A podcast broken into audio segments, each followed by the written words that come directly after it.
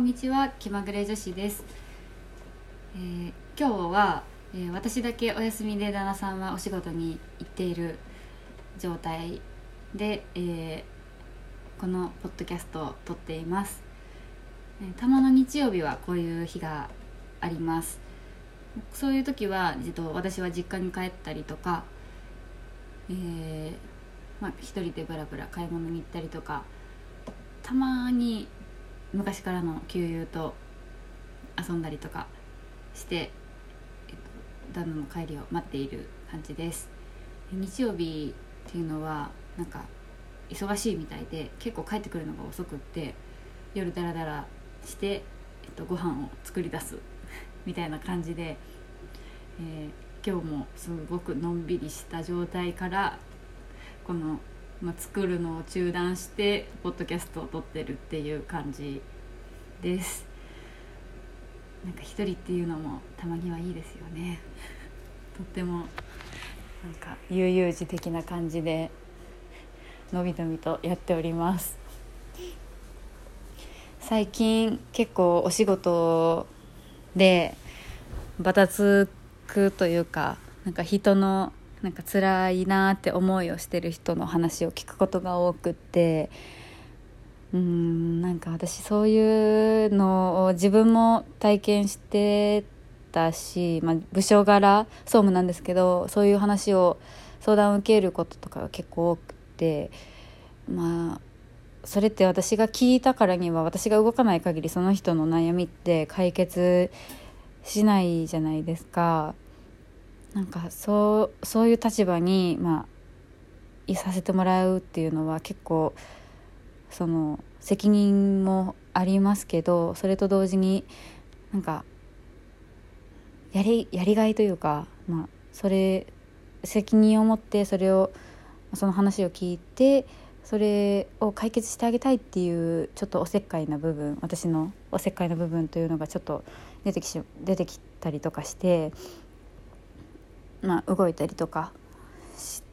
その上の人に伝えたりとかっていうのをなんかいろいろしたりして、まあ、それで「ありがとう」って言ってもらえたりすることもあるんですけど、まあ、それを面倒くさいって上の人から思われてるだろうなっていうちょっと、私の想像なんですけどそういうふうに思われたりとかしたりしてるなっていうのが思うのでちょっと気が落ち込ん落ち込むというか会社のなんかあり方ってこれでいいのかなとかまあサラリーマンだからしょうがないよなとかっていう葛藤が結構あったりとかしてちょっと年年始早々疲れモードな感じです。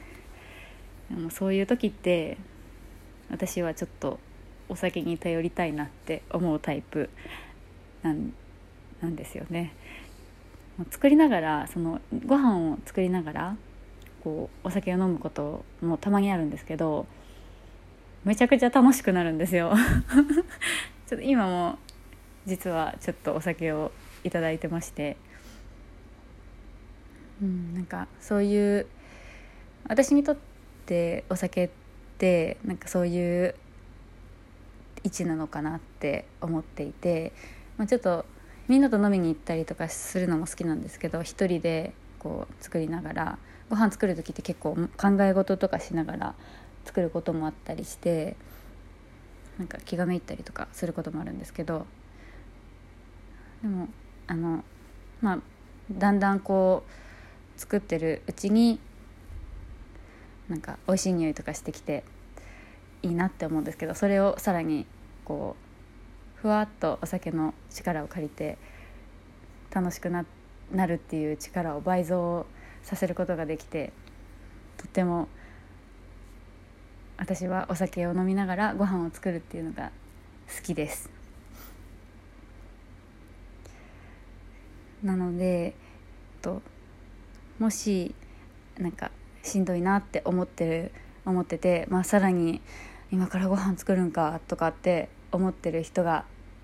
もしいらっしゃったらお酒飲みながらたまには、まあ、お酒好きな方はですけどお酒好き飲みながらとか、まあ、お酒が飲めない方だったらまあちょっと特別なもう自分だけのために買ったなんかなんて言うんですかね。飲み物とかジュースとかとびきりのおやつとかつまみながらご飯作ったり家事したりしてみるのもなんか自分だけ内緒でっていう特別感であのストレスが解消されたりとかしていいんじゃないかなって思ったのでちょっとお伝えしてみようかなと思いました。私は最近スパークリングワインにはまっていて、えーと、クリスマスの残りもう微炭酸になってて もうしばしは全然しないんですけどそれをちょっと今飲んでてとっても幸せな気分です。ちょっとそろそろご飯を作らないともしかしたら帰ってきてしまうかもしれないのでそろそろ終わってご飯作りに集中しようかなと思います。今日も聞いてくださってありがとうございました。この辺で以上にしたいと思います。また次回も聞いていただけると嬉しいです。それでは。